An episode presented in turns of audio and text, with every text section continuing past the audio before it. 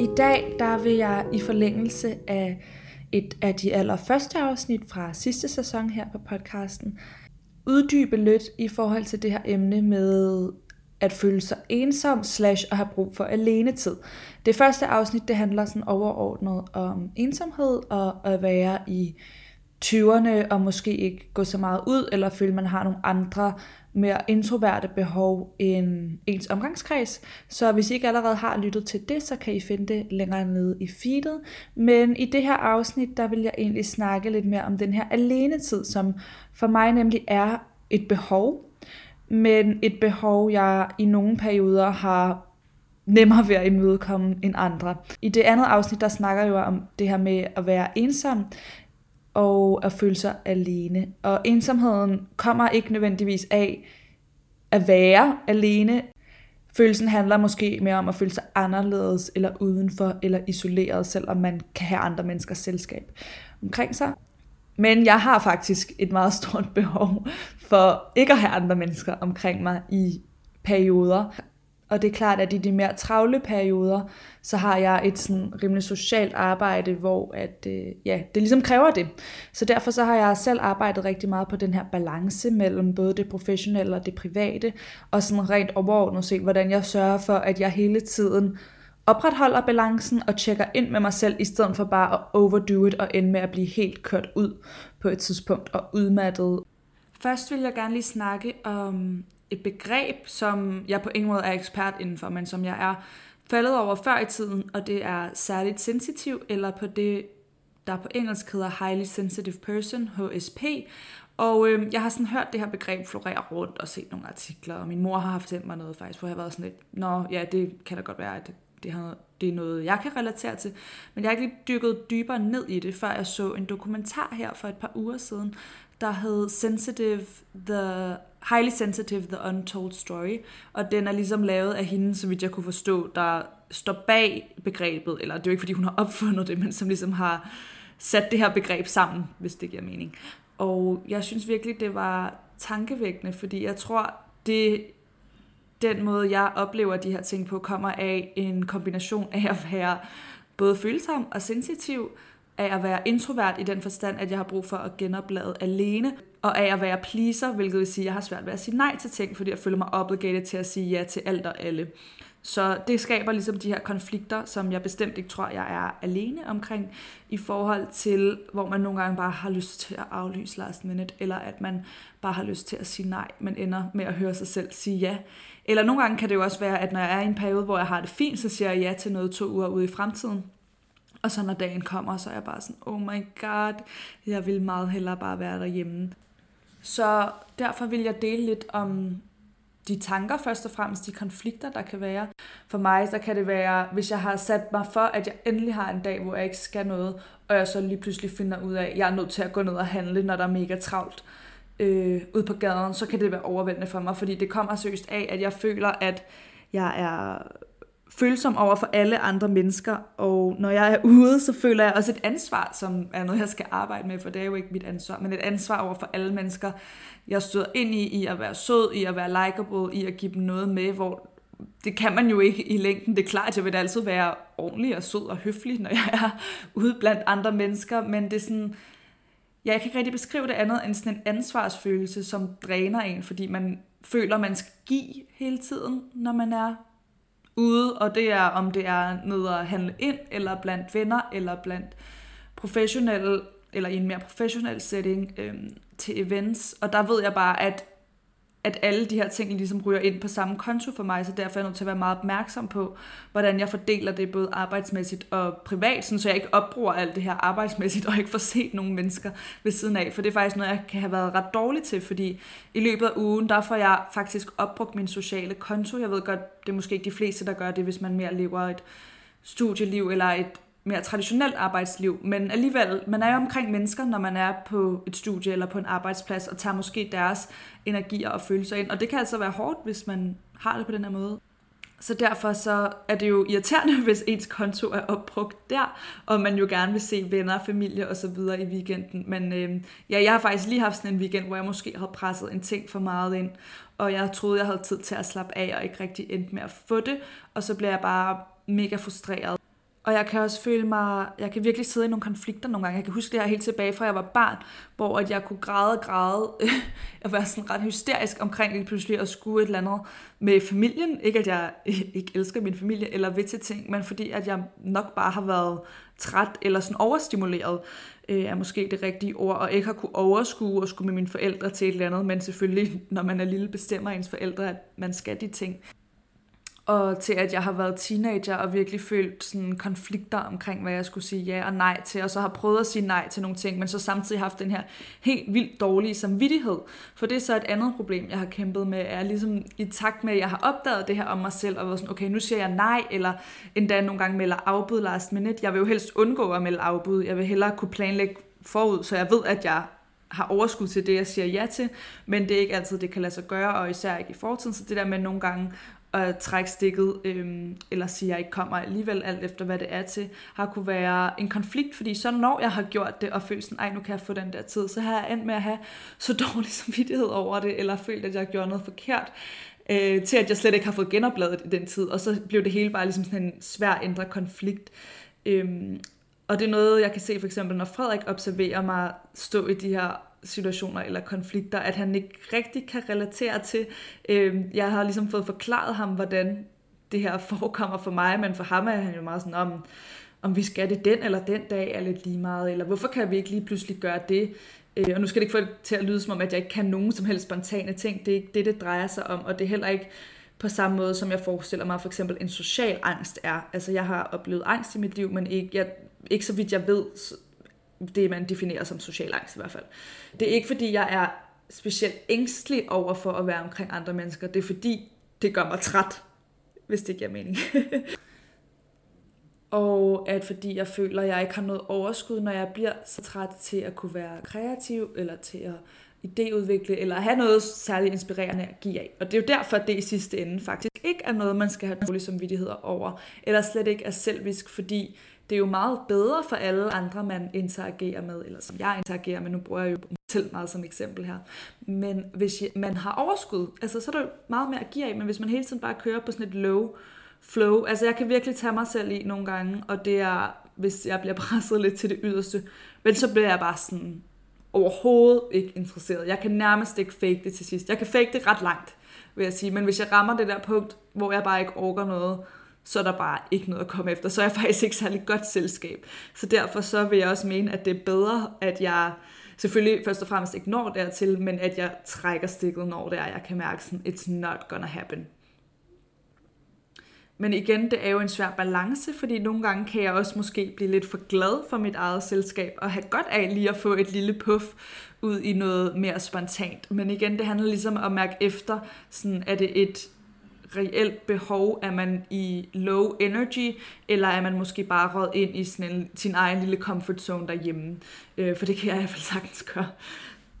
Jeg tænker, at der kvæg mit sidste afsnit, og den respons, jeg fik der, må være andre, der kan ikke genkende til de her konflikter. Især i forhold til, når man så ender med at sige nej, enten ved, at man har sagt nej fra start, eller har meldt afbud, at man så får dårlig samvittighed, når man gør det. Men der er pointen jo så bare, at øh, alle er bedre stillet, og det ikke er en selfish act, men faktisk en selvkærlig act, og når man er selvkærlig, så er det bedst for alle. Altså det er jo ligesom den der meget brugte metafor efterhånden, men at man er nødt til at give sig selv oxygenmasken på, før man giver de andre den i en flyver. Og sådan rent konkret, så for mig, så øh, er jeg blevet opmærksom på at planlægge forud. Fordi det er nederen at melde afbud, eller sige, at man ikke kommer. Hvis jeg skal melde afbud, så gør jeg det så snart jeg kan mærke det. For jeg vil hellere melde afbud tre dage før, end jeg vil melde afbud på dagen. Hvis jeg allerede begynder at tænke, det der, det kommer til at være stramt med mig, fordi jeg også har det her og det her, og så er der en ting, man bliver nødt til at nedprioritere, så gør det så tidligt som muligt vil være mit bedste bud, fordi det er bedst stil, hvis man endelig skal gøre det. Øhm, og det er også bedre for en selv, at man ikke går med den der, skal jeg, skal jeg ikke, ej okay, jeg burde. Og sådan, hvis man ved, at man vil tage den her beslutning, kan man lige så godt bare gøre det, fordi så for, formindsker man, forkorter man den der indre konflikt, der kan være. Og så have et realistisk øh, syn på sig selv, ved, prøv at kigge på, hvad er en god balance, hvad kan man overskue den her uge, hvor meget er der på arbejdsfronten, hvor meget er der på privat, hvad vil man gerne prioritere og få gjort, og så også sætte tid af, hvor man ikke kan noget. Altså jeg begyndte bare at skrive ind i min kalender fri, fordi kender I det så, hvis der er nogen, der spørger ellers, Nå, kan du det her torsdag aften? Så ja, så kan det jo godt være, at der ikke står noget i min kalender. Og så siger jeg ja, men hvis jeg har ligesom sat tiden af, og sådan, der har jeg fri, så kan jeg sige nej. Øhm, og det igen, der kan jeg jo så vælge, om jeg vil vælge at sige ja, hvis det er noget privat, jeg gerne vil, eller noget professionelt, jeg har overskud til. Men nu antager vi, at jeg ikke gider at lave noget i den tidsperiode, og har brug for at, torsdag aften til at genoplade. Så skriv det ind, seriøst, make the time, og så bare sige nej. Og de fleste mennesker spørger faktisk ikke nødvendigvis om en grund. Men det her med, om man gider til at forklare folk, og jeg har brug for min alene tid, og det er måske ikke alle, der forstår det. Jeg har nogle mennesker, jeg ved forstår det, og nogle, der ikke gør. Så hvis det er nogen, jeg selvfølgelig føler, der forstår det, så kan jeg godt bare sige det til dem, som det er. Men ellers så siger, man, siger jeg bare, det kan jeg ikke. Jeg kan det desværre ikke. Og så foreslår jeg et andet tidspunkt, hvor jeg godt kan. Øhm, og så behøver man ligesom ikke komme mere ind i det. Før i tiden, der følte jeg tit, at jeg skulle forklare mig, eller komme med en eller anden god undskyldning før i tiden, der, der følte jeg tit, at jeg skulle forklare mig, eller forsvare mig over, hvorfor jeg ikke kunne. Men, men sandheden er, at hvis man bare siger, jeg kan ikke, og så foreslår et andet tidspunkt, så er det ikke de fleste, der spørger ind til det, og så behøver man ikke forklare det. Man kan selvfølgelig vælge at gøre det, hvis man føler, man har med en person at gøre, der kender til det, eller vil relatere til det, eller kan forstå det, og man lige kan overskue det. Men ellers så bare sige, der kan jeg desværre ikke. Og igen det der med at sige det, så snart noget kommer ind, hvis man kan sige, ej, jeg klemmer lige det her ind, bare sige nej. Og det jeg faktisk nogle gange gør, er, at jeg kan finde på at skrive ting, jeg har sagt nej til i kalenderen, og så hvis jeg føler, at jeg har overskuddet alligevel, så skriver jeg et par dage før, hey, øh, jeg kan faktisk godt komme alligevel. Fordi på den måde, så skuffer man ikke nogen, så er det faktisk omvendt, og så bliver folk glade, og så nogle gange kan det selvfølgelig være, at det ikke kan lade sig gøre, det er jo også fair nok. Men så, øh, så slipper man ligesom for det der med at være den, der melder afbud. Fordi igen, det er jo noget, vi helst alle sammen vil slippe for, og vi kan heller ikke selv lide det, når andre gør det. Men derfor betyder det ikke, at hvis man virkelig ikke har noget overskud, at det ikke er ok. Så noget andet, jeg også har, så er der ligesom kvaliteten af den alene tid, man har. Øhm, for mig der er det meget forskelligt. Nogle gange har jeg virkelig bare brug for at lave noget, hvor jeg kan slå hjernen fra sådan se serie, spille Sims, øh, gøre et eller andet, som er sådan lidt mindless. Andre gange har jeg bare brug for ro og for at være i stillhed uden nogen devices, øh, uden min telefon, uden nogen ting. Og det kan fx være at gå en tur uden min telefon, eller øh, være i naturen, er jeg også blevet rigtig glad for. Det er faktisk gået op for mig, at det er ret vigtigt for mig at være tæt på naturen. Bare det der med at være tæt på havet. Øh, jeg prøver altid at tage det op, når jeg er op for mine forældre eller gå en tur i skoven, eller finde et naturområde her i København, bare sidde på en bænk. Det kan jeg sagtens finde på i weekenderne, og sådan, ja, ligesom få den der ro. Der er et eller andet calming ved naturen, som jeg tror, hvis nogen havde sagt det her til mig for et par år siden, havde jeg været sådan, jeg gider ikke ud i skoven. Boring. Men øh, nu kan jeg lige pludselig godt se pointen i det. Og andre ting, jeg rigtig godt kan lide, er at skrive, sådan dagbogsagtigt, eller meditere, og nogle gange kan jeg også godt lige bare nus rundt og føle sådan, Nå, men så rydder jeg lige lidt op her, eller rydder den her skuffe op. Men det, kan også, det er sådan en ting, jeg lige skal nogle gange passe på med, for nogle gange har jeg meget behov for at føle, at jeg skal udrette noget. Så hvis det er fordi, jeg hygger mig med det, eller det er også klart, selvfølgelig sætter man tid af til at gøre rent og sådan noget, men det er ikke det, jeg mener, når man skal genoplade.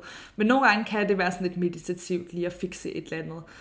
Øhm, det eneste er, at det skal selvfølgelig ikke være sådan endnu en mega lang to-do-list, for det er ligesom ikke nødvendigvis ideen med, med at slappe af. det kan man ikke bare krydse af på en liste. Og så tror jeg sådan helt seriøst, jo mere vi kan snakke om det her igen, jeg siger ikke nødvendigvis, at I skal tage konfrontationen, eller konfrontationen, det lyder så voldsomt, men snakken lige når man står i situationen.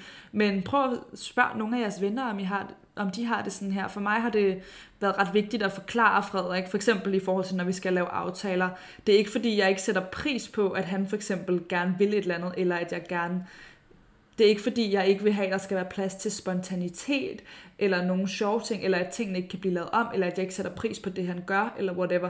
Det er bare fordi, at inde i mit hoved, der kan tingene lige pludselig være meget store, og føle, det kræver meget mere energi, hvis det er noget, der er i en eller anden social setting. Øhm, på en anden måde, end han måske lige har det. Og så omvendt har det været vigtigt for ham måske at forklare mig, at nå, gud, sådan ser jeg det slet ikke, og for ham ser han det sådan og sådan. Og på den måde der er det i hvert fald bare vigtigt at vide, hvorfor hinanden reagerer, som man gør, og vide, at det ikke er personligt, så det er derfor, jeg heller ikke giver nogen konflikter mellem mig og ham, at vi er sådan grundlæggende ret forskellige, hvad de her ting angår. Og, og igen også, hvad angår for eksempel det her med at være i byen i weekenden, og for det meste så ordner det sig jo ret fint, for så kan jeg få en alene aften, og Frederik han kan gå i byen. Øhm, jeg synes i hvert fald, at det her det er sådan et vigtigt emne. Det er, faktisk, det er noget, jeg selv har været udfordret meget med på det sidste, men jeg synes, jeg er på vej et sted hen, hvor jeg ligesom finder en bedre og bedre balance til at øh, sige ja, sige nej, øh, planlægge forud, prøve at have en realistisk idé om, hvad det er, jeg kan, og igen, hvad man kan variere også meget, alt efter vind og vejr, og hvad der ellers sker i ens liv. Øhm, nogle gange, jeg har meget en tendens til at, at se tingene som værende statiske, eller som at der, jeg altid kører på det samme niveau, og det har jeg bare fundet ud af, det passer slet ikke. Der er nogle tidspunkter, hvor jeg har meget mere energi og mere at give af i forskellige aspekter af mit liv, og så er der andre gange, hvor at man ikke har.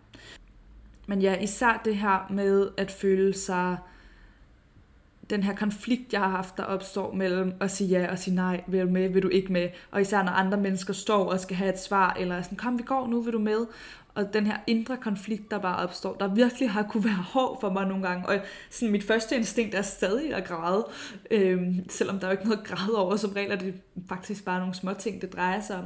Det gælder jo ikke lige frem liv og død, men det er meget sådan, oh, should I stay or should I go? Skal jeg please andre, skal jeg please mig selv, og hvor meget har jeg brug for at please mig selv, og sådan alt det her. Men igen, så tror jeg bare, at det kommer ned til, at, man skal, at vi skal være bedre til at mærke efter forud, og for mig, der får jeg nogle forskellige tegn, min krop sender mig, når jeg laver for meget. Jeg kan fx få blister på tungen, jeg begynder at blive mere stiv i nakken, øhm, og alle de her ting, det mærker jeg meget tidligere nu, end jeg gjorde før i tiden. Der kunne jeg nærmest gå rundt med sådan en helt låst nakke, uden at opdage det, i mega lang tid, før, inden jeg lige pludselig skulle lave en eller anden bevægelse.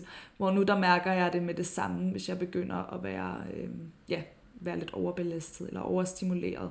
Og jeg kan også mærke det på mit sind, sådan jeg har for mere tendens til angst i de tider, hvor at der er meget om ørerne, eller meget, hvis der er for meget, skal det sige. Jeg kan godt lide at have travlt, jeg kan godt lide at lave mange ting, det skal lige, også lige siges.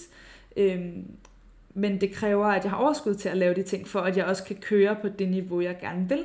Så derfor så handler det hele grundlæggende om en balance, som jeg stadig er ved at kende, og egentlig bare i det her afsnit vil åbne lidt op for mine personlige erfaringer med det her, samt prøve at give nogle af de sådan, mere konkrete råd videre i forhold til, hvad man kan gøre, og hvordan man kan kommunikere det her behov, øhm, og sådan ligesom tage hensyn til det. Og ja, bare sætte nogle ord på, fordi i don't know, jeg synes, det har været svært, og jeg har følt mig ret alene med det nogle gange, men nu kan jeg jo så forstå, at det er jeg ikke. Men øh, jeg håber, at nogle af jer derude fik noget ud af det. I er altid velkomne til at skrive til mig på Instagram og så videre, så vil jeg vende tilbage hurtigst muligt. Øh, jeg synes, det er mega fedt at få jeres indsigter også. Men i hvert fald tak, fordi I var med den her gang, guys. Jeg håber, at I vil være med i Sandra Space igen næste gang. Planning for your next trip? Elevate your travel style with Quince. Quince has all the jet-setting essentials you'll want for your next getaway, like European linen, premium luggage options, buttery soft Italian leather bags, and so much more. and is all priced at 50 to 80% less than similar brands. Plus, Quince only works with factories that use safe and ethical manufacturing practices. Pack your bags with high-quality essentials you'll be wearing for vacations to come with Quince. Go to quince.com/pack for free shipping and 365-day returns.